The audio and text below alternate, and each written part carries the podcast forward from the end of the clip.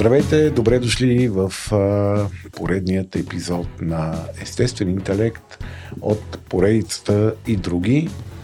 Епизод, а, типа епизоди, които скоро не сме записвали, защото последните няколко седмици с Мариана се отдадохме на социален разгул и срещахме всякакви супер интересни хора, които успяхме да докараме в студиото и да си говорим с тях по а, различни теми, изтисквайки тяхната експертиза, житейски опит и това, което искат да кажат по теми, които нас ни интересуват.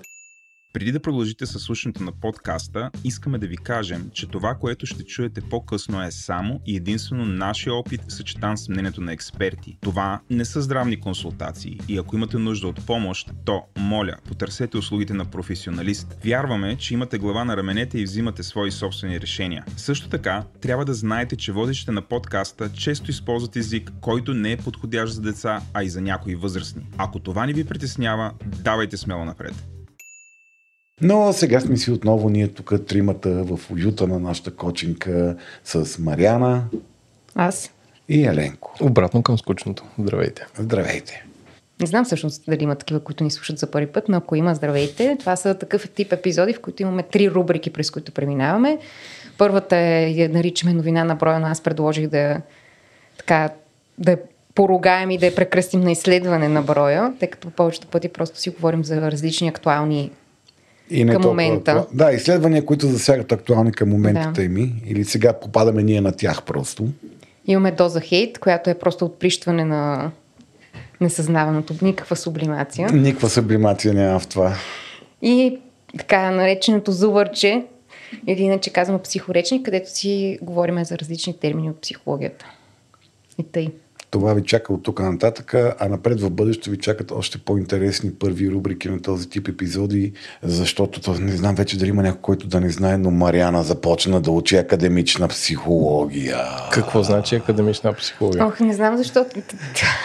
Еми тя до, до сега, Маря, Мариана е един спонтанен аматьор, а спонтанен психолог имам предвид, с а, обичайния човешки интерес към, към тази сфера на познанието и на човещината. Значи затворила съм очи, защото точните ми ябълки в момента се превъртат не- неколкократно навътре. И в различни посоки се въртат. Но от няколко седмици тя е почти недосегаема за записи, каквото и да е друго, защото вечер ходи на училище и учи психология в от моя гледна точка най-добрата школа за изучаване на психология в България. Няма да кажа коя е, за да не взема да обида някой от другите А, така. академични центрове. И сега всички гугълват линктина на Мариана да видят къде аз? Той, той, не, той горки е, да, целият в паяжни, така че там нищо няма да намерят. Ще намерят Лос-Анджелското образование. Но добре, да, хайде, на мен не ми е много вълнуващо да си говорим за мен, затова нека да си благодарим на, на хората, които ни подкрепят и така ни помагат да правим това, което правиме. Да, е. Ох, аз ли? Аз ще, аз ще кажа региона, само ти ще всичко останало. Значи започваме с Орешак. Троян, Тетевен. И, А- и едноименното село. И Орешак. Орешак. много сме. Много. Значи, колкото повече, така, колкото по-дълго е става нашето партньорство, толкова по... а, Деградираме. Неадекватни ставаме в представянето на нашите любими партньори от Орешак. Това е един прекрасен сайт, който дава възможност на различни занаячи и производители от този регион да представят своите доста готини продукти. И е супер идея за рождени дни и всякакви поводи, когато се чудите какво да... корпоративни сувенири, опаковки, дървени или каквито и да е битови неща, така. които искате да зарадвате някой с нещо натурално, естествено и дървено. Така, и това е страхотен, съжалявам, преход към следващия ни партньор в ExcelBG, които също предлагат различни неща. Ако искате да зарадвате някой с нещо дървено. ужасно, ужасно, ужасно. Просто всеки шанс за тъпа шега не мога да не, мога да не го хвана. Добре, че не се отдаде на копирайтинг кариера. Да, нали? Е, то, имаше за кратко, но, явно ме изплю индустрията. Не, беше шегувам се. С ExcelBG, онлайн магазин за секс артикули. Идва коледа. Хора, идва коледа. Ако се чуете какво да подарите на партньор, потенциален вашия- партньор, На желан партньор. Или Снежанка. Ето, става се по-зле, по-зле. Нищо. Имаме цял епизод пред нас. Сексел. Бога, богат избор на съвсем приемливи цени, най, от най-качествените до най-дървените секс артикули, в зависимост от това какво ви възбужда, радва и забавлява. Според мен трябва да отворим такава рекламна агенция, Слави, аз и ти. Ма специално за тия два бранда. Само за тези два бранда и само за... Защото никой друг няма ни търпи. И благодарим и на нашите патрони, които ни подкрепят по всякакви начини и така. Много скромно. Кажи ти нещо за патроните. Партньорите си много, много ги обичаме. Партньорите. Пар- супер... Патроните. Патроните, да. да. Макар, че А, те са ни партньори. Да, за мен са партньори, mm. хората, които а, оказват своя морален и скромен финансов принос към нашето битие и нашата емоционална ангажираност с а, това, което произвеждаме. Дават ни обратна връзка, дават ни идеи, участват в писането на плана със своите въпроси. Въобще всъщност сте, вие сте част от подкаста. Да, и е много готино в, в, в форума на, на Форума автора.com а, където направим някакъв, някаква тема и хората започват да бълват линкове, които допълват информация към темата и ти си на такова леко усещане, абе, ние май доста работи не сме казали. За, за, за хората от 2023 слави ми предвид Дискорд канала. Да, модерната медия. Аз другото ми любимо, е, което въжи за всички подкасти, за всяка онлайн изява, е, че всеки човек по някакъв начин е, гледа света от какво ще има за него. И ти примерно си записва някакъв подкаст. Слави е събирал хора от три страни, събрал ги на едно място в уречен ден и час, после те пак се разотиват, нали седи и говори. И излиза епизод и после а що не казахте за Ала Бала онова и Портокал, третото, да. кои- които най-често са такива някакви доста лични агли към нещо, къде е проблем, което, което въжи за абсолютно всичко. И мен това всеки път ми е, ей, верно, обаче от друга страна, нали, с, най-добри чувства към нашите слушатели, просто трябва да знаете, че има едни два часа, в които си планирал едно, човека казва друго и шанса да покриеш цялата тема изцяло е... Пф, Неуправляем, да. Особено когато има всякакви дистърбъри от рода на притискане от времето. Уникалният дистърбър, който за първи път преживявам, че моето дете тук тича някъде из залите на резонатор, където записваме ние, едно чудесно споделено пространство, където едни супер добронамерени младежи решиха, че ще я вземат и ще я обучават в роботика, инженерни науки по разни лаборатории, каквито тук има много. И аз Така че по някое време- С да. едно лего, доста умело. Да, да, по, от по, някое, по някое време може да се появи един лек, лек дистърбър, който ще ме разсея да кажа баш това, което имам доброто намерение да кажа, защото е много важно. Еми, добре. Айде. Първа точка. Точка номер едно. Изследване в, на броя. В новина на броя много ми се иска да м- ви разкажа за едно много прясно топло изследване от 1979 година, което скоро покрай една, една статия, анализираща социалните процеси в Близкия изток, а, отново попаднах на него. Честно казвам, бях го забравил, спомням си с какъв възторг и а, леко чувство за антипатия към човешката раса го бях открил, когато вървях по пътя на Мариана преди много години в академичните аспекти на психологията. А, това е едно изследване на Тайфел и Търнър от 79-та година, което е посветено на това да видим ние хората как създаваме социална идентичност и как тази социална идентичност ни влияе на отношението към това, което те наричат вътрешна група и външна група. Вътрешната група е сме ние, хората, които сме обособени като една група по някакви характеристики. Външната група са всички останали външни групи, които можем ние да обособиме като хомогенна маса от хора, обособени по други характеристики. Та, това, което прави, а, има един, една теория на конфликтите, която казва, че вътрешните и външните групи се формират най-често на принципа на а, борба за ресурси. Тоест трябва да има някакъв интерес сложен на масата, за да видиме, а, за, да, за да възникне това много ясно окупаване в моята група, другата група и за съжаление неизбеж- неизбежните процеси, в които моята група са добрите, другата група са другите. Е, не помна кой велик мозък от времето на социализма беше казал. Е, тогава имахме, а, нали, имаше нашите и другите, слава богу, ние бяхме от добрите. Mm. Много кофти цитат по памет, но това е нещо, което ние хората неизбежно правиме, да идентифицираме себе си с нашата група и ние сме добрите, стойностните, смислените, онези, които имат право да получат повече, знаят повече или са по, по-качествени хора, отколкото обозримите други, обозримата външна група, в която ние сме в някакви различия. Та Тайфел и Търнър а, решават да изследват а, една хипотеза, че всъщност а, хората са склонни да правят тази идентификация и разделяне на наши и ваши, не само когато става въпрос за конфликт на ресурси, а просто като част от техния път на изграждане на идентичността им. Да си построят своя космос. Да си построят, да си намерят отговор на въпроса кой съм аз, към какво принадлежа и кои сме ние. Аз част от какво съм. И хипотезата на, на Тайфел тръгва от една доста тъжен, тъжен аспект на неговата автобиография. Той е полски евреин, който преживява а, Холокоста. И това, което той разсъждава е, добре, при положението, че ние не сме били в никаква конкуренция, полските евреи не са били някаква заплаха за, за, за, за германците. Нали, ние не бяхме никаква заплаха за тези хора, защото те се отнесаха с така жестокост и нехуманност към нас, при положение, че това е един, те, германците, нали, той си дава сметка, че са един народ, който не е а, в практиката му да бъде жесток и безогледен. Нали? Такова, такова ниво на жестокост прямо евреите, той търси някакво обяснение защо такъв народ нали, може да направи такова нещо. При положение, че ние, ние не сме ги нападнали, ние не сме ги наранили, ние не сме им отнели нищо. Ние, полските евреи, той, той принадлежи към mm. тази група. Нали, това, което той изследва като хипотеза е, че всъщност тази безогледност към другия може да се корени в да се храни от много силната потребност да знаем кои сме ние, ние сме добрите и да се справиме с другите, които те са лошите. Има такова развързване на ръцете отвъд хуманно-етичните принципи. Тоест това е някаква нужда от, от нужда от антагонизъм, независимо дали има такъв. Себеопред... Да, и той каза, че нуждата е през себеопределянето. Mm-hmm. Това е основната нужда, ние да се себеопределиме Ама като през някакви. опозиция на някой друг. А, да, като, като опозиция или да, като, като различие спрямо mm. някой друг.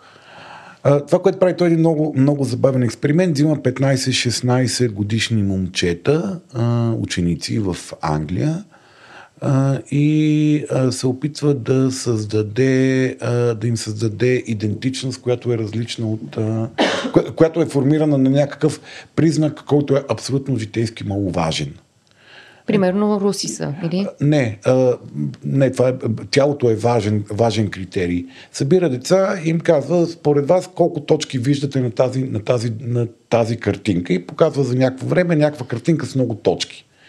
Нали, или им показва две, две картини, едната на, на Кли, другата на Кандински. Нали, две, две абстрактни картини, към които тези деца на 15-16 години нямат абсолютно никаква нали, развита вече симпатия или идентичност да определят себе си през, през тези картини или през харесването на тези картини.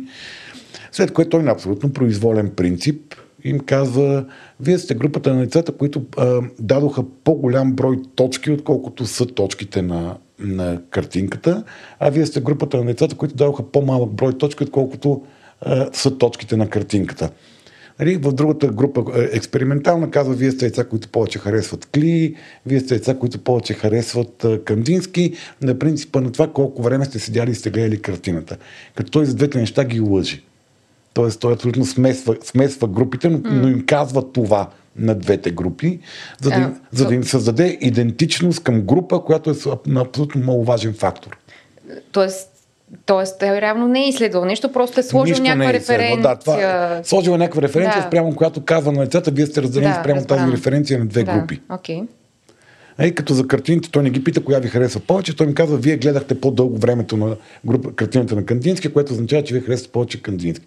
След може въобще не се сеш коя, коя картината на Кандински да, от двете. Или изобщо, да, колко да е гледал. Е, да, въобще нямат никаква идея, но той информира, формира им групова идентичност да. на някакъв, на някакъв принцип. На някакъв принцип. Нали, като неговата хипотеза, това, което той иска да направи, е да докаже хипотезата, че социалната идентичност е важна част от дефинирането на себе си, важна част от индивидуалната идентичност. И в момента, в който ние развиваме социална идентичност, ние започваме да развиваме процес на социална категоризация. Социалната категоризация е този е добър, този е лош. Ние сме по-умни, те са по-глупави. Тоест ние започваме да категоризираме различни социални групи И а, от това вече започва конфликта, противоречието между социалните групи на принципа на кой е по-добър и кой е по-лош. Като по-добрия заслужава повече. За да изследва тази хипотеза, след това на тези две деца, като те са, тези деца се познават преди това. Те, нали, едните са фенове на Клея, другите са фенове на Кандински, едните са видели повече точки, което нищо не означава. Той не им казва, това означава нещо за вас. Вие просто сте групата на децата, които са видели повече точки, mm. отколкото са. След което им дава серия от а, задачи за разпределение на, на, на точки, такива на, на балове, 10 точки, 10, 11 точки, 12 точки, които се трансформират в пари след това. И им казва, ето това са двете групи деца, вие и другите, как бихте разпределили парите между тези, точките между тези две групи. За да изследва а, принципа на справедливост и добронамереност към, към, към различния. Като той, нали, той им дава условие, че ако те дръпнат повече пари за своята група, те самите ще получат индивидуално лично по-малко точки. Тоест ще има някаква морална санкция за тези деца, ако дръпнат повече пари към своята група, те персонално лично ще вземат mm. по-малко точки. Като той им казва, кажете как според вас е справедливо да се разпределят, да се разпределят точките. Имаме 100 точки, как бихте ги разпределили между двете, между двете групи.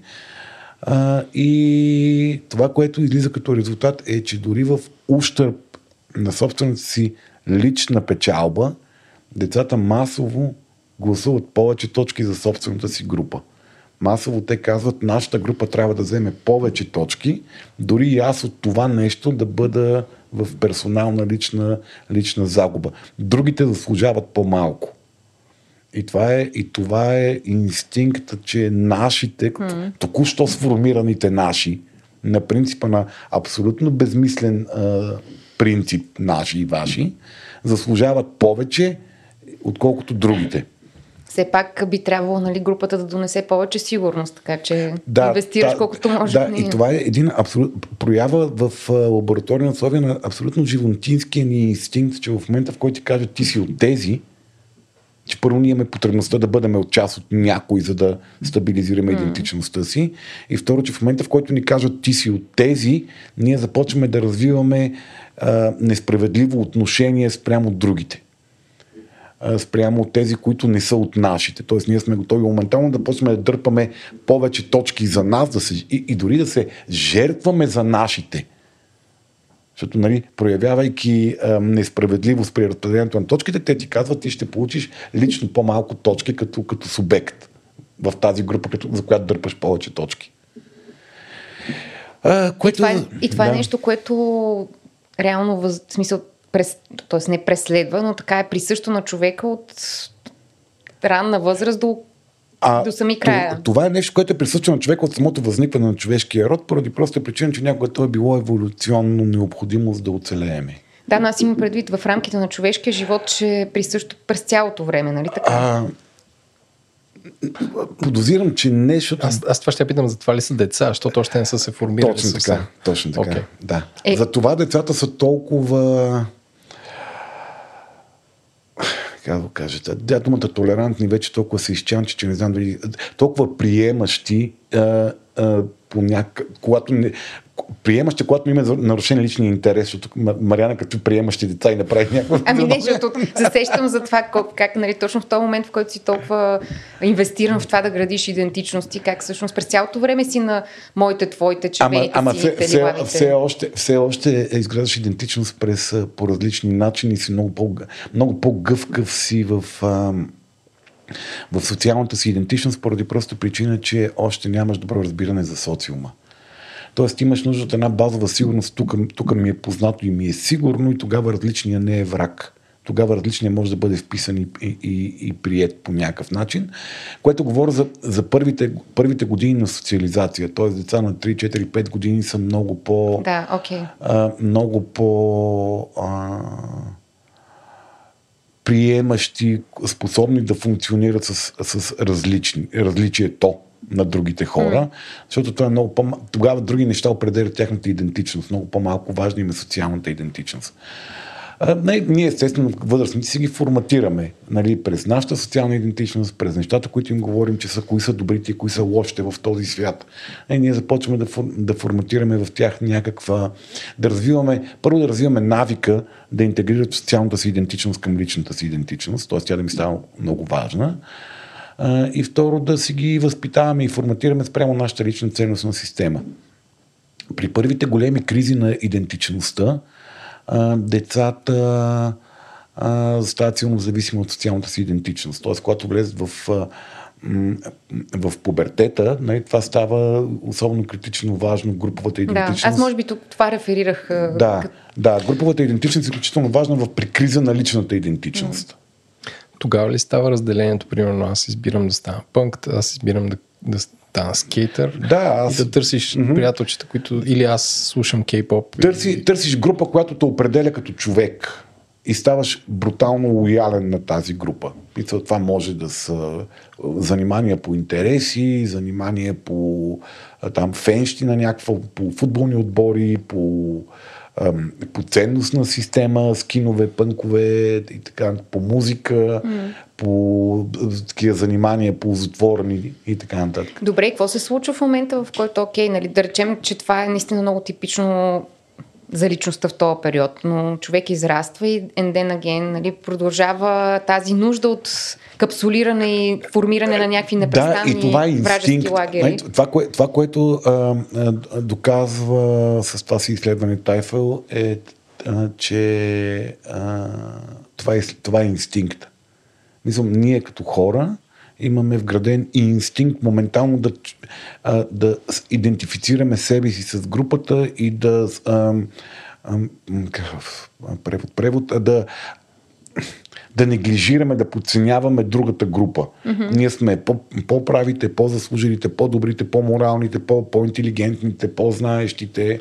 А, а това се, но това се превръща в някакъв а, такъв пренасящ се от ситуация на ситуация механизъм. Тоест, ти не, ти не се, да речем, не си достигнал някаква средна възраст и да се капсулираш в някаква група и това да ти е групата от тук до края на живота. Винаги, Тоест, във всяка винаги можеш ситуация... да развиеш, да, винаги можеш да развиеш нов, нов, нов подобен, да интегри, да, нова групова идентичност да стане част от твоята лична идентичност. Не, нали, защото ние да, това... аз, аз си го разсъждавам в контекста на последните няколко години и та, нали, това, тия непрестани поляризации обществени, mm-hmm. които, на които mm-hmm. ставаме свидетели, че всъщност периодично се подменя сякаш повода, по който ти да се ориентираш към... Значи, в момента съм в нашия чат на кооперацията се води един диалог за подмяна на вертикалните штрангове. Доста абстрактен разделител. да. Ти за штранговете ли си? Ли Аз съм за штранговете. Добре. И като един човек за штранговете с огромна, с огромна а, с огромно любопитство наблюдавам как а, групата, която е от, отчетливо за штранговете, се въздигнаха като сами себе си, като пример за това какво е добрия гражданин на държавата.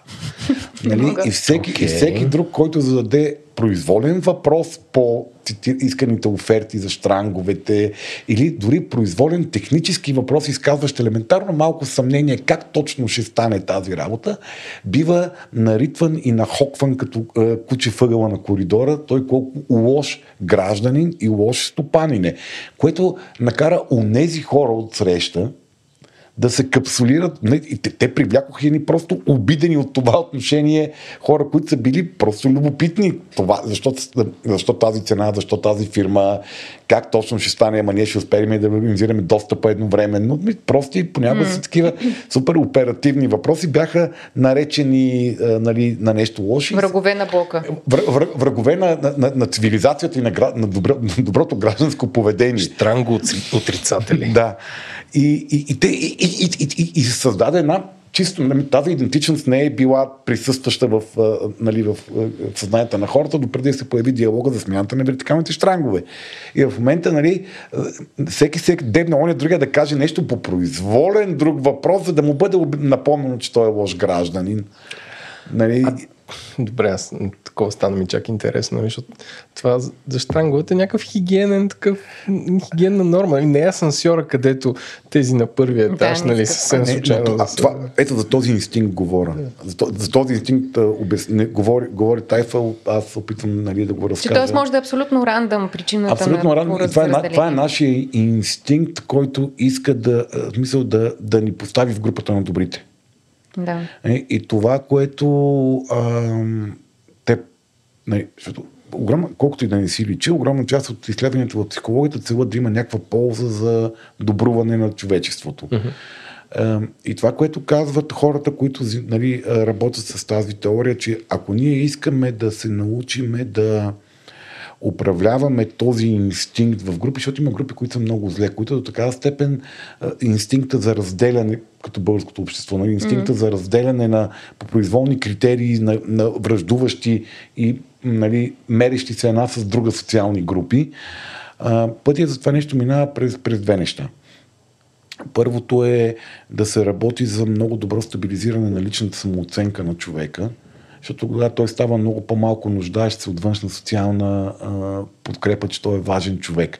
Тоест социалната идентичност ще бъде много по-малко важна, ако той има силна лична, лична идентичност, която нали, той знае къде е, знае какво е, знае стойността си, знае кои са важните за него неща и ням, нали, много по-критичен е към създаване на подобен тип идентичност, защото те не са му толкова екзистенциално потребни. А, аз имам въпрос, който да върна, може би, към автора на това изследване. Нали, той е полски евреин и това според мен е доста тясна идентичност. Той до голяма степен Той се влияе- различава от немските евреи. Да, той поставя първо, полските евреи като първо, се, различна и първо се различава от католиците, защото има и религия. И моята теория винаги за българите, що сме толкова скарани, е, че освен, че окей, ние сме българи, не знаем точно как се образува тая нация, защото едното е руско влияние, другото е не знам си каква теория, но, но при, тук българите са атеисти до голяма степен, те не вярват в Не, не сме религия. атеисти, ние сме агностици. Агностици, да, извинявай. Да. А, и не, не вярват и точно за това, поради липса на някаква религиозна идентичност, а малко ли много другите нации имат такава, ти се хващаш за какво да е и си склонен, както ти, ти каза да скочиш на някой, който е пита за штранговете. Нали? Ти, ти нали, кажеш, аз съм българин, това, че си роден в град Пловдив, да речем. Ами, ще не причина Не- да те намразя. Да, но не е достатъчна А причина да имаш цялостна... Представяш па някой от Русе. Се... Не знам вече. Това е специален поздрав, това е специална препратка към една война между Варна, Руси и всички останали населени места в а, форума.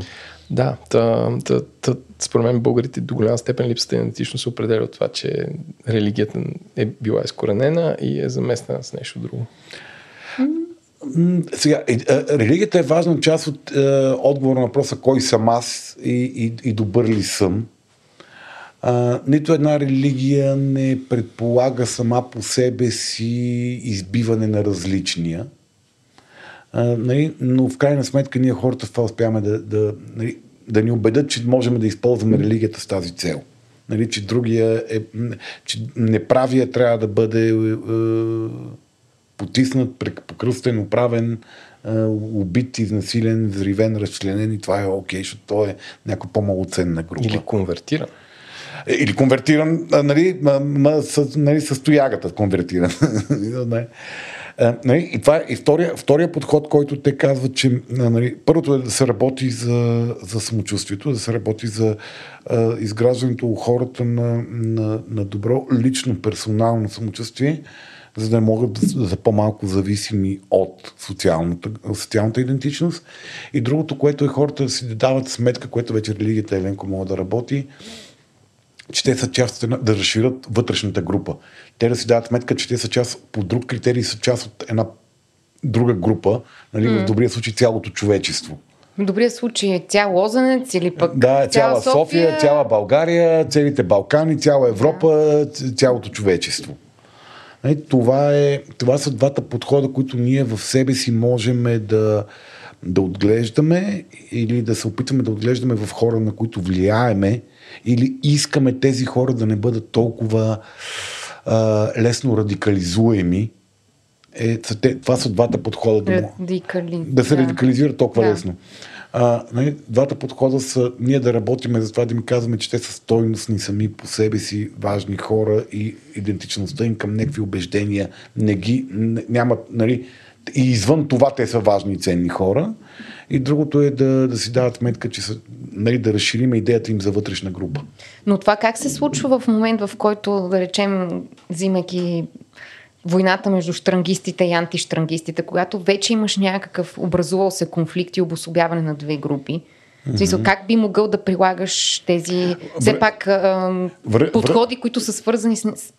Да, те, те са много абстрактни, дългосрочни. Връщането, връщането към, към това, че ние сме част от една по-голяма вътрешна група и това е вътрешната група на входа. Нали? И че ако има, ако има първо това да се напомни, нали, да се напомни една по-висша цел а, и да се, да се даде гласи на двете страни.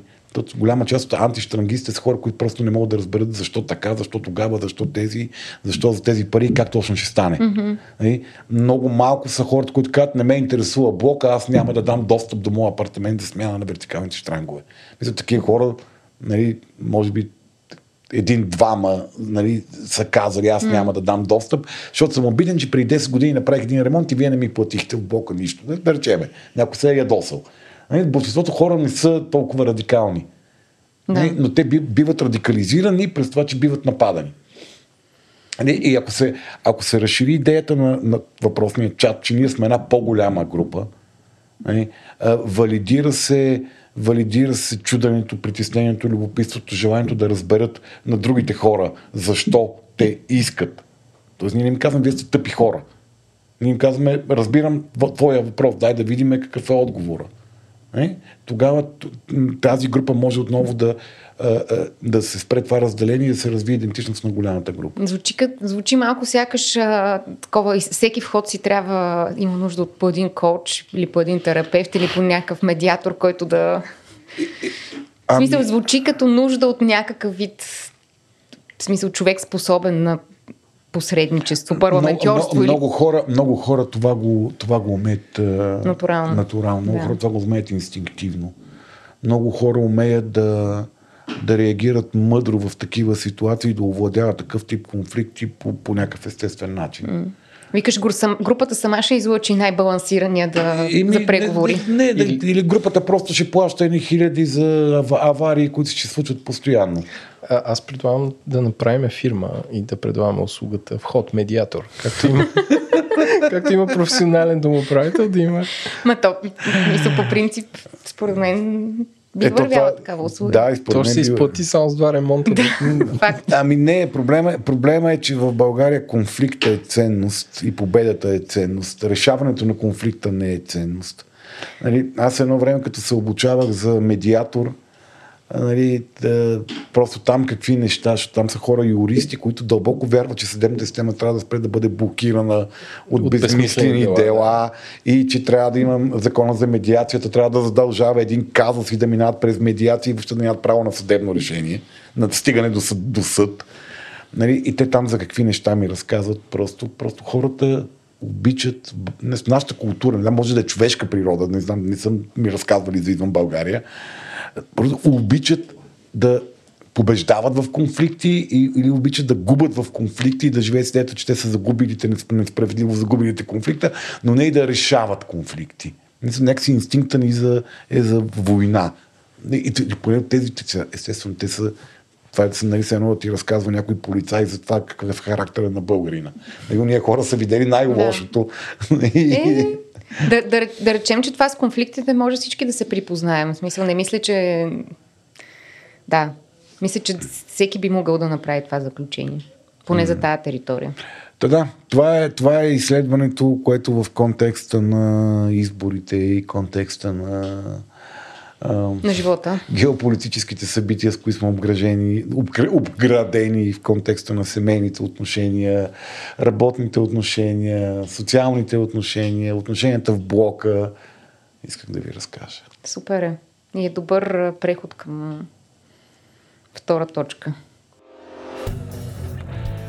Доза хейт, която в този брой а, тримата как се казва, са участници в този подкаст. Имаме консенсус, че трябва да се казва доза антихейт. И аз от, а, как да кажа, такова започвам, не знам, с такива лични размисли и страсти.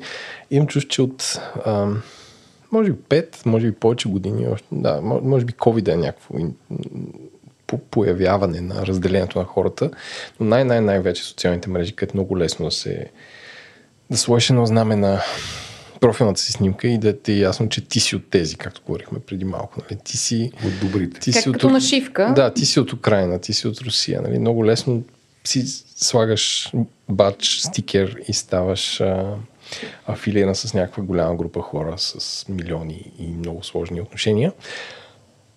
И в последните пет години ние сме свидетели на всякакъв вид разделение на хората. Сега като почнете а, не, дори да не се разделяш, аз съм от тия, ти си от нея, но всеки изведнъж, прочитайки две статии, почва да има мнение за изтеглянето на американците от Афганистан, за Павец Чаира. Нали, как, какво се как, нали, Павец как, Чаира да нямаш не. А, за а, Белене, за големи инфраструктурни промени, за цената на, на километър магистрала. За цената на тока. За цената на тока, за конфликта между Турция и Армения, за конфликта между Нагорни Карабах и Ар, Армения и Азерско-арменската война, за конфликта в а, Сирия, а, нали, където не са, дори не са полярни нещата.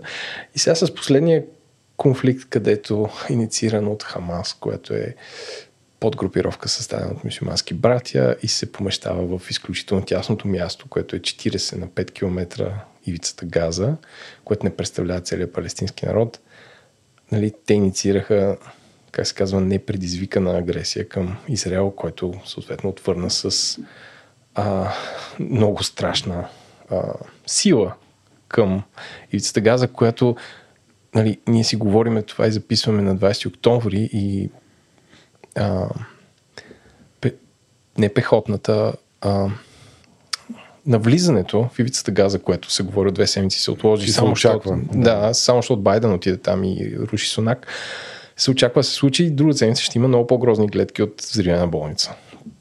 И всички имат, а, всички имат мнение. Всички са а, свобода за Палестина или, или само Израел и всеки слага някакъв стикер. И всъщност моят призив е понякога, ако не сте информирани, просто няма нужда да, да заемате страна. В смисъл, изчакайте, има помни хора, които ще бъдат за каквото и да било. Не само за Газа и за, за Израел. Просто хората са уморени от всички този шум, защото всички си имаме ни малки трибунки с нашите малки статуси в нашите малки социални медии, които се виждат от нашия кръг приятели – които само създаваме допълнително шум и това пречи на хората да се ориентират и евентуално да разрешат тези конфликти успешно. И това е моята, моята доза хейт е няма нужда да, им, да вземаш отношение към поредното нещо, което се случи. Сега ще, сега ще е Газа, Израел. Другата седмица ще е климатичните промени или, или кой е виновен за царя. Или... Въобще няма нужда... Не, път, дебелината на пътните настилки. Само една бърза бележка под линия, просто понеже темата е супер чувствителна и, и хората наистина се закачат за думи. Само добавям все пак думата терористичен акт към това, което направиха Хамас, защото наистина беше а, такова извън представите за смисъл за човещ, каквато и да била човещина. Просто хората са много сенситив на тази тема да, и е важно и, да, го, да се добавя все пак. Извън законите за война, войната също така. А, окей, смисъл, понеже го взим, нали, екстра, е, е, така, екстрактваме тази ситуация, въпреки контекста на войната, която нали, много, е много дългогодишен.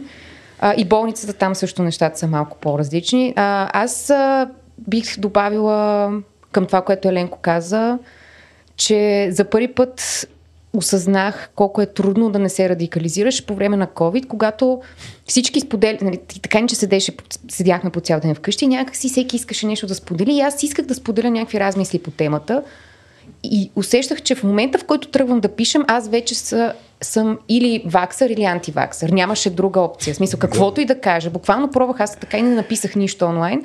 Пробвах няколко пъти да споделя някакви размисли по темата и виждах как няма шанс да, да, да не хлътнеш в някаква посока. Да. И всъщност това е много плашеща опция mm-hmm. която всъщност се затвърждава все повече и все повече и все повече.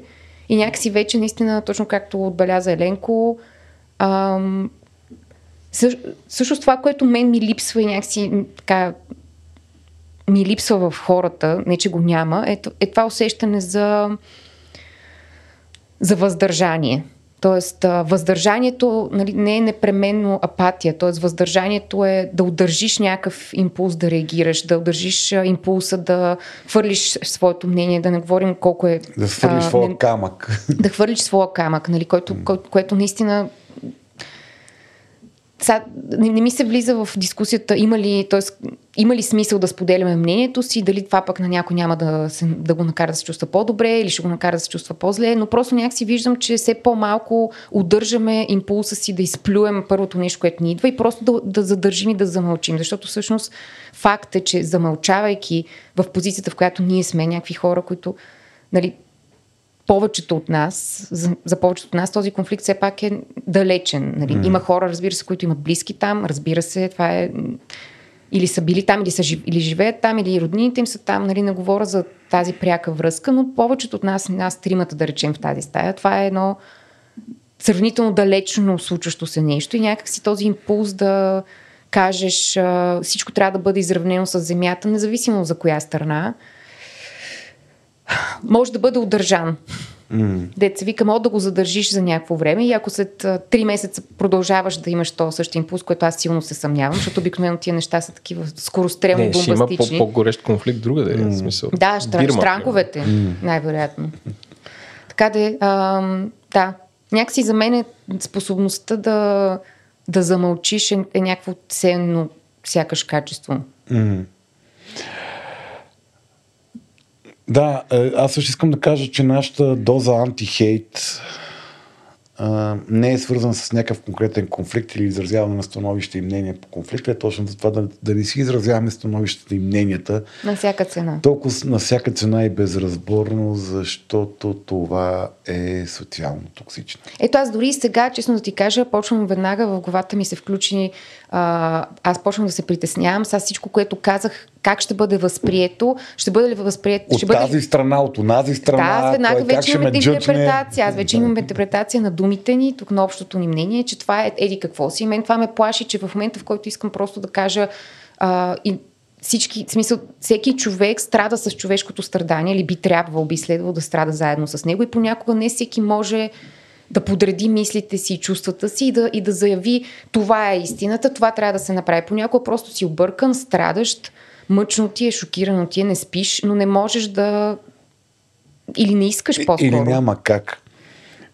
Аз пак казвам, аз това, което, това, което искам да кажа по, в нашата доза, каса единствено формирането и изразяване на мнение като генерално за павец чира, за пътните настилки и за всичко останало. Мнението си е като гъза. Не? Всеки си го има, на всеки му е с различна форма, с различна структура и различно харесваем за различни хора отстрани. Не?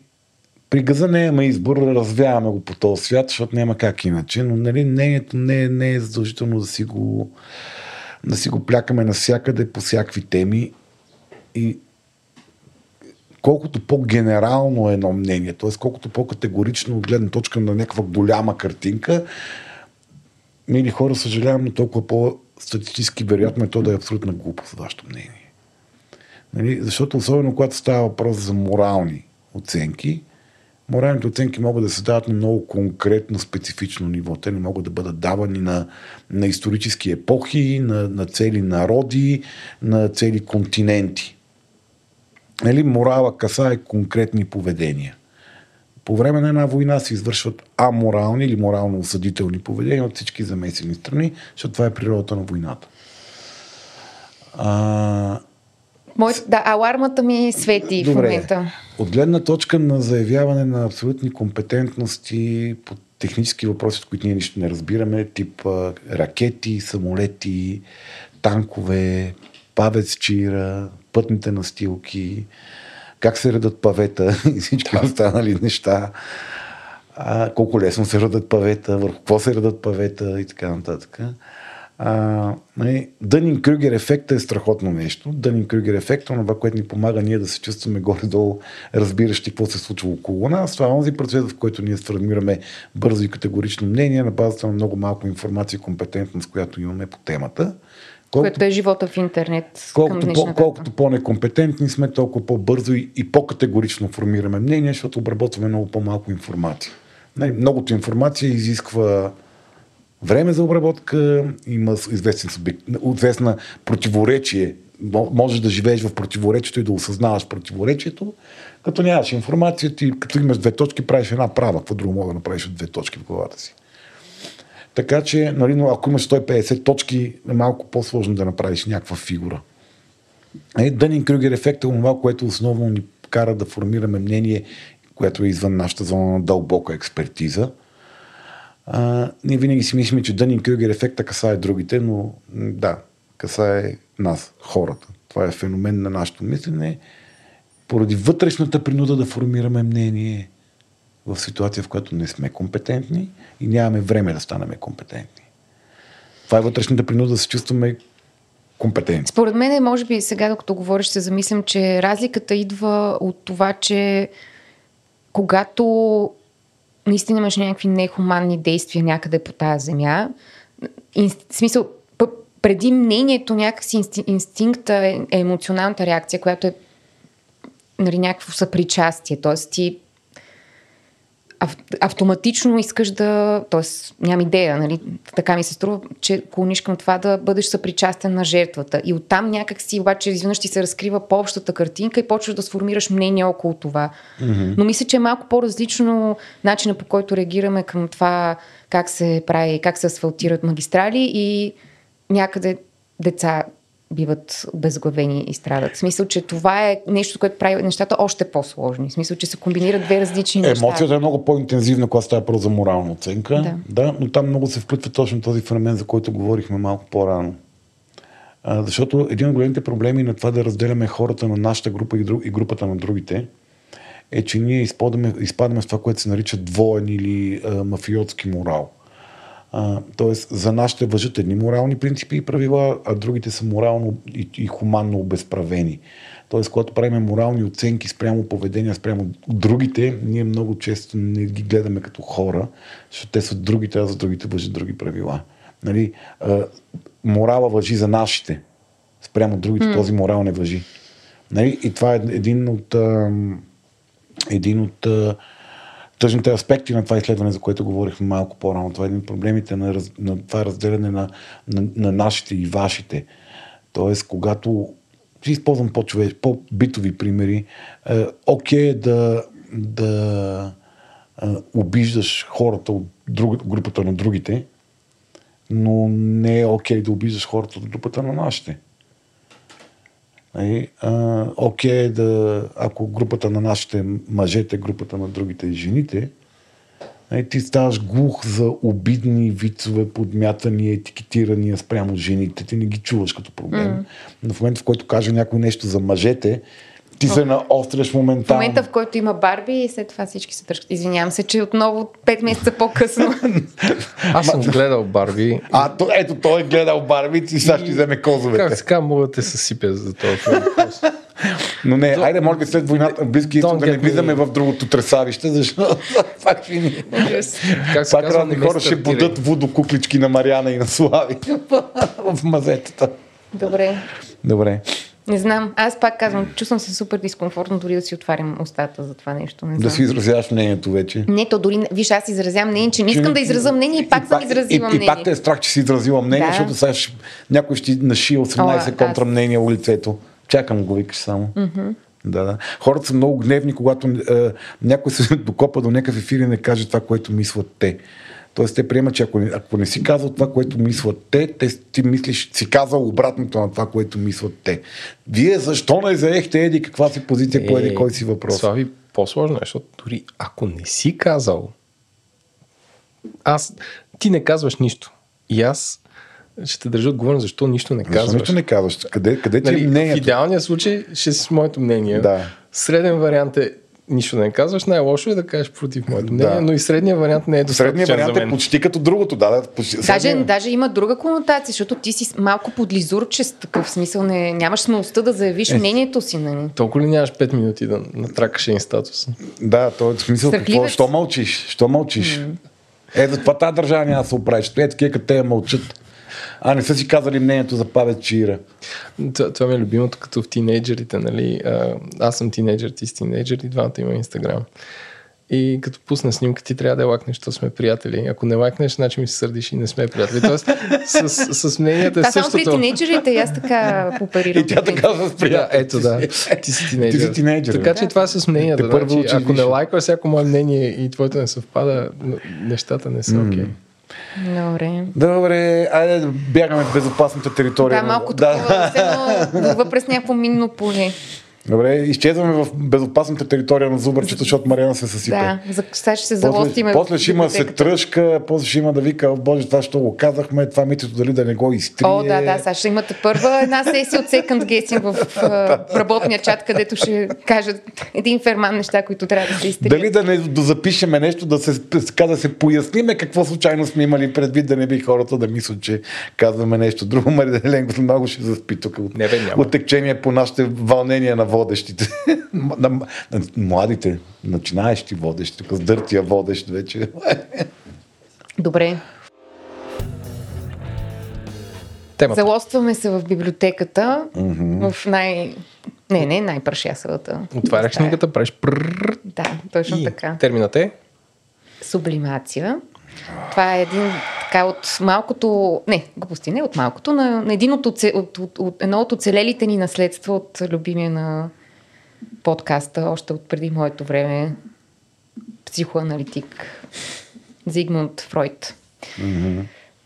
Всъщност Фройд е този, който въвежда сублимацията в а, сферата на психологията, иначе съществува тя при немските философии от преди това, малко по... Тя възниква. Тя... в друг контекст. Да, че- субли- сублимацията съществува. А, а происхода на. Така, Мариан, дай, управлява интервюто, че сега ще Добре, да назад. чакай, дай да кажем въвеждащи думи и ти след това ще, си, ще, си, ще излезеш всичко, което искаш да кажеш по темата. Усетих, че да, почнаха думите да се блъскат на Да. устата ми, коя да тръгне първа, така че подска... Да. подскажи ми какво да кажа. Значи първо да кажем какво е сублимация. Това е трансформирането на социално неприемливи импулси, извиращи от казана на либидито, примерно. Тоест трансформира, трансформирането им в а, така социално приемливи занимания, дейности, Градивни. конструктивни неща. И- И всъщност, да, преди да започне интервюто, защото Слави вече е на старта и не може просто да се задържи. А, основното нещо, което всъщност ме ми е интересно, може да не започваме с това, но всъщност а, това, което ме ме вълнува в сублимацията, може да дадем там няколко примера. Нали, изкуството е много по- популярна форма за сублимация, писането, но, Легитим... това, но, но може да бъде легитимното насилие, медицината. легитимното насилие, т.е. стрелянето по мишена или работа по полицай. полицай, военен. Да. Медицината. Но това, което на мен ми е интересно, е малко през призмата на ам, перспективата, която Карл Юнг е имал към теорията за сублимацията, че всъщност а, тя неглижира ам, несъзнаваното, т.е. неглижира м, тези наши импулси в човешката природа и по някакъв начин така м, а, не работи за тяхното интегриране. Тоест, а, смята, че това не е съзнателният път към работата с The Dark Side of the Force. Но това може да стигне Боже Господи, след малко до тях. да си забила сериозно в академичното. Що бе не е академично, в смисъл, то, за да, да. сублимацията няма 15 000 неща, които могат да се кажат. Ама не, напротив, смисъл, всеки се и, и Лакан се... Е, и Лакан е се и, разписал, и, и той добре. се е разврякал по, по темата и кой ли не е друг. Всички последващи а, психоаналитици. Добре. Окей, okay, боравиме с сублимация като идеята, че това е а, опит на човека да трансформира някакви свои вътрешни а, потребности, които той в момента не може да реализира в прякия им смисъл или живее в а, социална среда, в която не е неразумно да реализира. Той ги трансформира в нещо друго, което е по-градивно за него самия или по-социално приемливо или просто възможно то за реализация към, към момента. Нали, общата идея на сублимация е, че тя е въздигане. Нали, идва от, идва от, този, от този термин за трансформация в посока нагоре. Е малко като алхимирането, т.е. правиш от нещо такова уж, да речем, неприятно изглеждащо, правиш, правиш злато. нещо злато. Да, да от олово правиш злато. Да. В смисъл, не, това е а, идеята на нашата вътрешна а, описва нашата вътрешна способност ние да съграждаме в по-широкия смисъл, т.е. ние да трансформираме вътрешните си импулси в посока на, на съзидание, на, на създаване на нещо по-добро, понякога дори от нищото. Или в подреждане на хаоса, или в преборване на злото, да, да правейки света едно по-добро място. Иначе казано, сублимацията в много широкия аспект, в, в дребния религиозен аспект, защото тази идея съществува не от Фройд или от немските мистици. Нали, повечето религиозни учения всъщност казват, че целта на човека е точно това. Той да успее да култивира а, дивата или животинската или нишата енергия в себе си, потребности, желания, влечения и да ги сублимира, да ги въздигне нагоре, да ги трансформира в нещо, което го приближава към Бога, като сега всяко учение, нали, това въздигане нагоре към Бога го дефинира по различен начин.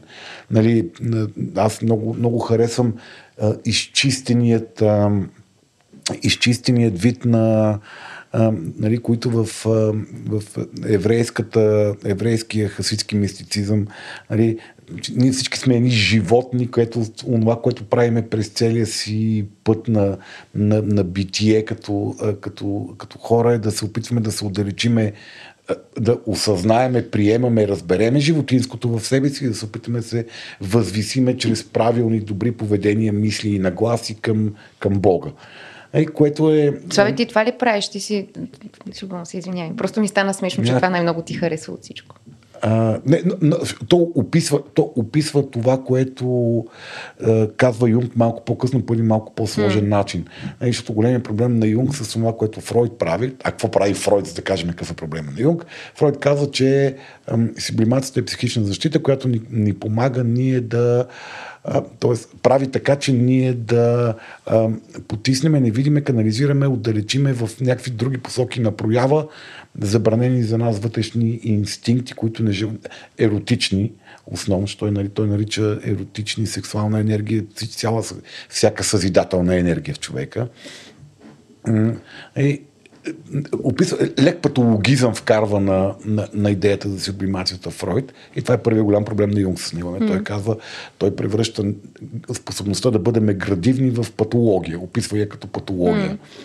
Нали, другото, което казват, нещо Фройд казва, че сублимацията е много зрял, хубав защитен механизъм, защото той е градивен за личността, т.е. той ни помага ние да преработваме вътрешни конфликти, напрежения, неприязаности през нещо, което е социално и личностно градивно а, това, което Юнг, проблема на Юнг, така, ама не е глупости, това не е така, ние трябва да правим така, че хората да разбират, приемат, осъзнават и да живеят hmm. с несъзнаваното е, си. Това е което се опитах аз да, да кажа ние хората трябва да осъзнаваме несъзнаването си, тогава да го интегрираме в себе си по един осъзнат начин, а не да го разсейваме с писане на поезия. Тоест това, което казва той, вместо аз да пъшкам а, да седа и да пиша стихове, защото пъшкам по мимето от а, седми клас, но не вярвам, че тя ще ми обърне някога внимание, защото като малък мама не ме гушкаше, аз да си кажа, ето аз не вярвам, че мимето ще ми обърне внимание, понеже мама като малък не ме гушкаше.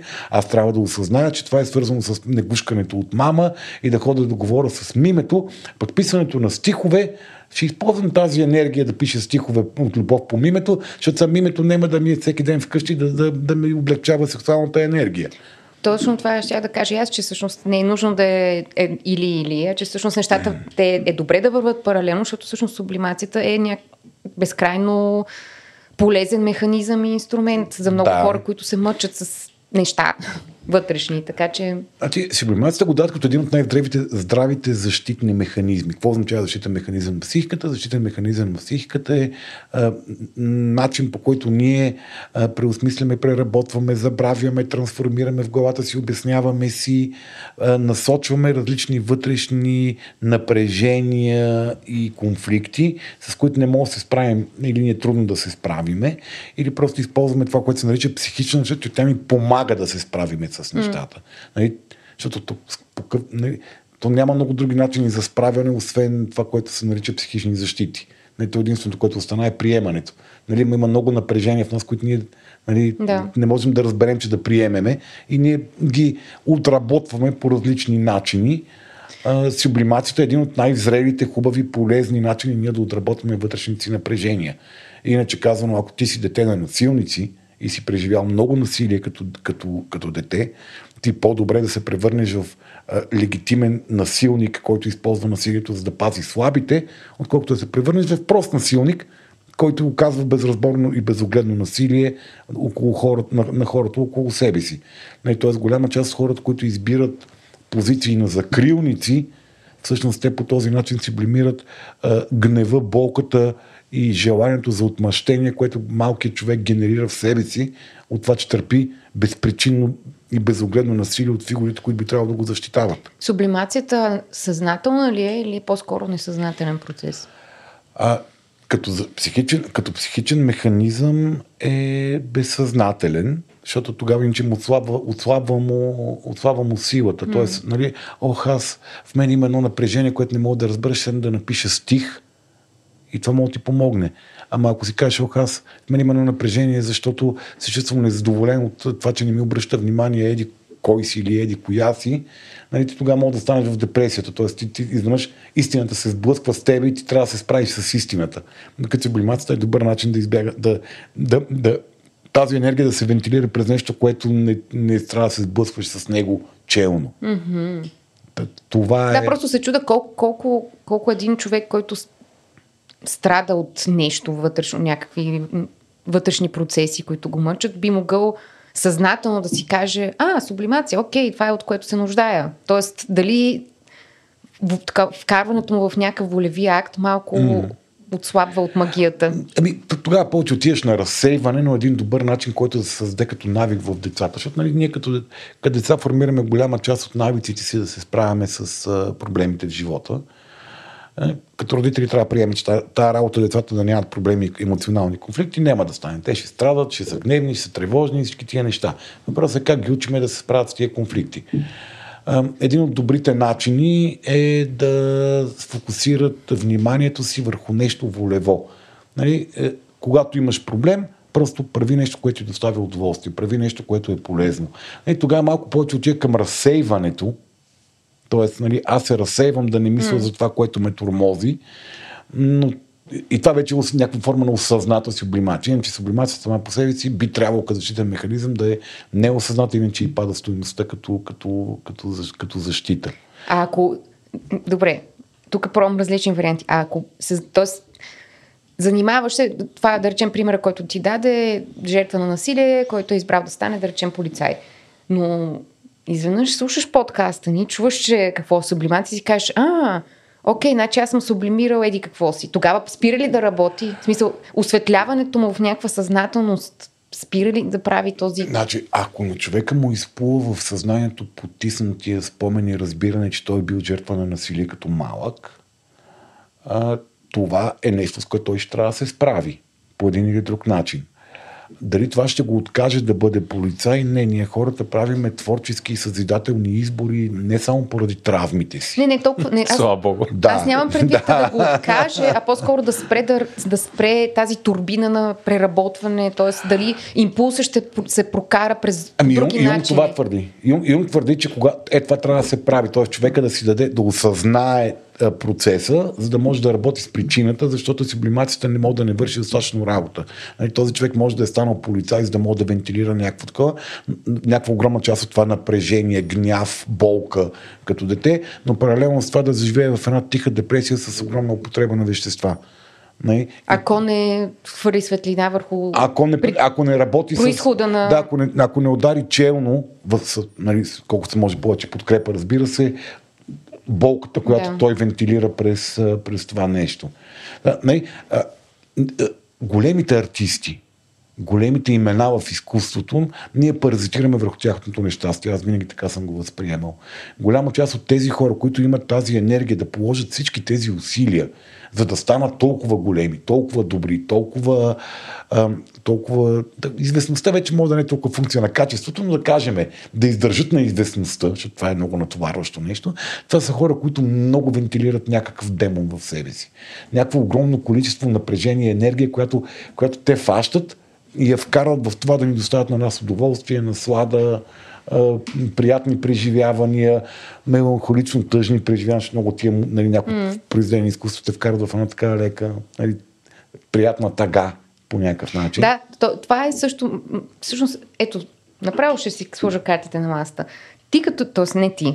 Един човек, като човек занимаващ се с изкуство, в смисъл, не рискува ли...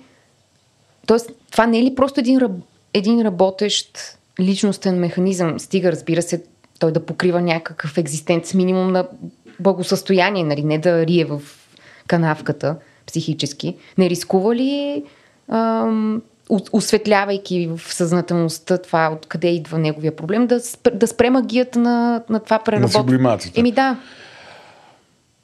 Ти- Въпросът е дали аз поемам осъзнато риска, не ме е срам, че го правя, е какъв ти не, въпросът ми по-скоро е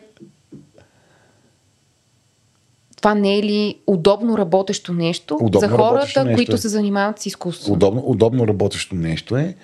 Аз не вярвам хората, които се занимават с изкуство, да спрат да се занимават с изкуство, защото ще осъзнаят, че така вентилират болката си. Те го знаят. А, Да, то не е въпросът, че го знаеш, но и ние, в... ние, хор, ние хората можем да бъдем градивни и не само поради болката.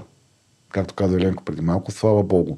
Ние имаме творчески потенциал за, за създаване на света като едно по-добро място, да, да прекопая градинката, да посада дървета, да направя хубава къща, да си боядисам къща добре, да, да, да се погрижа за някой, да гарантирам мир и справедливост около себе си, там докъдето имам някаква власт, да създам бизнес, да, да направя нещо красиво. Ние тази потребност имаме не само като а, функция на това да се справиме с травмите си. Просто този, това наше м- тази наша потребност е добър, може да бъде добър отдушник на неприятните напрежения и травми, които имаме вътре в себе си, или на други а, градивни потребности, които ние не можем да, да удовлетвориме. Да речем, 2013-2014 то се хвалят, че това са, те са първите направили статистическо изследване за изследване и доказване на сублимацията. Цитирам много по памет, не ми се роби в момента, за да вада дори имена и така нататък. Правят изследване в Англия пак между протестанти, а, латино-католици, защото там католицизма има наистина много, все още е запазил силно фрустриращата си въздържаща роля. Нали, Много по-вярващи са, да кажем, отколкото голяма част от католиците в Европа. И евреи. Тези три общности правят изследване върху степента, в която хората са имали сексуални фрустрации поради религиозните си убеждения. Т.е. забранени, забранени фантазии, забранени поведения, чувство да... Нали, много ми се иска да, да поканам името на, на вечеря, ама не мога да поканам името на вечеря, защото тя има годеник. Мисля, Да. такъв тип сексуални фрустрации, до каква степен са преживявали. И след това хората ги слагат в редица творчески или интелектуални задачи. И се оказа, че протестантите очевидно страдат от най-много задръжки, защото протестантите дават като корелация най-много най-много корелация между споделени степ, степен на споделеност на сексуалните си фрустрации и добри резултати в изкуството и в познавателните науки. Тоест при другите разликата няма голямо значение дали, при католици и евреи. Дали си бил степента на сексуални фрустрации поради религията, които си изпитал и представянето ти, няма голяма корелация. При протестантите има много голяма корелация. Колкото по-фрустриран сексуално си, толкова по-добре се справяш в изкуството и в познавателните науки. И има ли извод от това нещо? Има извод, че сублимацията а, е добър начин ти да се справиш с сексуални фрустрации, с незадоволени вътрешни нагони, градивни вътрешни нагони, по един градивен начин. Социално приемев начин да вентилираш нереализираните вътрешни сексуални нагони, защото в момента много обърнахме внимание на травмите, как вентилираме травмите mm. и, и конфликтите, нали, вентилираме и сексуалните си нагони през, през сублимацията. Така че, нали, тя, пак казвам, това е един много добър човешки начин. Мозъка ни е открил как през нещо, което по принцип ни е присъщо и приятно, ние да създаваме, да се реализираме в този свят, оттам насочва и други енергии, които не са пряко свързани с удоволствието от това да си боеди с къщата. Ма нали, мога да си боедиш с къщата три пъти тази година, просто защото изпитваш някакво вътрешно напрежение и несигурност от нещо друго. Имам един приятел, който да, преди време си говорихме, може би преди 10 години. И една от неговите теории за целия, целия open source софтуер, който е написан през 80-те и 90-те години, които са основата на Linux, Unix и повечето модерни операционни системи, е а, реализация на това, което аз днес разбрах, че е сублимация. Тоест, че а, нърдове, които са асоциални, отритнати от обществото, не могат да нали, нямат а, не е задължително да са on the spectrum, но нямат някакви големи общности от хора и социални контакти. Социално реализират, са да, реализират начин, да. това, като пишат софтуер, който движи повече. Създавайки си днес. собствена общност, което вече им дава и някаква друга тяхна социална да. идентичност. Да. И са презирали всички останали, връщайки се към първата рубрика. Да, което днеска, нали, смисъл, mm. реално да си нърт и нещо такова е социално приемливо и част от по-голямото общество. Което... Да, и може да, случи, да осъзнато да избереш ролята на нърд, защото това ти харесва като идентичност. Да, и е приемливо. Не... Mm-hmm. Да. Да, нали, пример за това, да речем, много се наблюдава във възрастовата психология. Но, при много деца това се наблюдава, когато тръгнат на училище, изведнъж следва едно успокоение на тревожността им. Нали? И това се обяснява с сублимацията.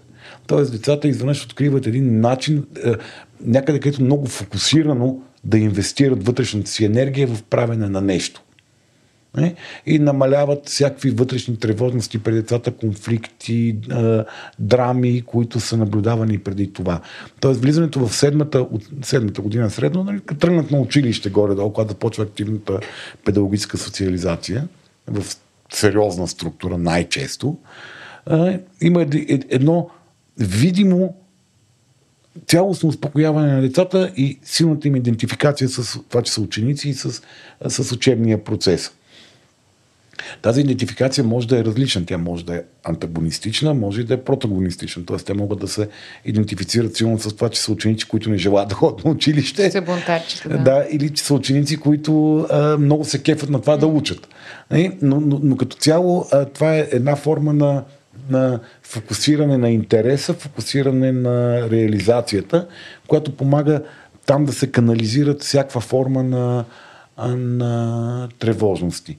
Нали? И, и, и, и това може да бъде използвано осъзнато като обучение на децата как да се справят с подобен тип конфликти. Нали? Ако те фане пак някой от по такива регресираш в някои от по-инфантилните реакции. Страх ме от тъмното, искам да се гушна тази нощ при тебе и някаква такава форма на, на регрес на детето, просто да бъде насочено към, ако при това не е направено, да бъде насочено към ползотворни действия, защото това ще вентилира на вътрешното напрежение. Или ако е там в... Мене, тук не искам вече да влизам в даване на съвети, какво да правим с едиповите прояви на децата да, в тази възраст. Бе, нали с детството и майчинството сме малко по-внимателни? По-внимателни. Ти, Мариана, да. пак се напредна. Едам, едам пред джапа през доза хейт, а пак се напредна.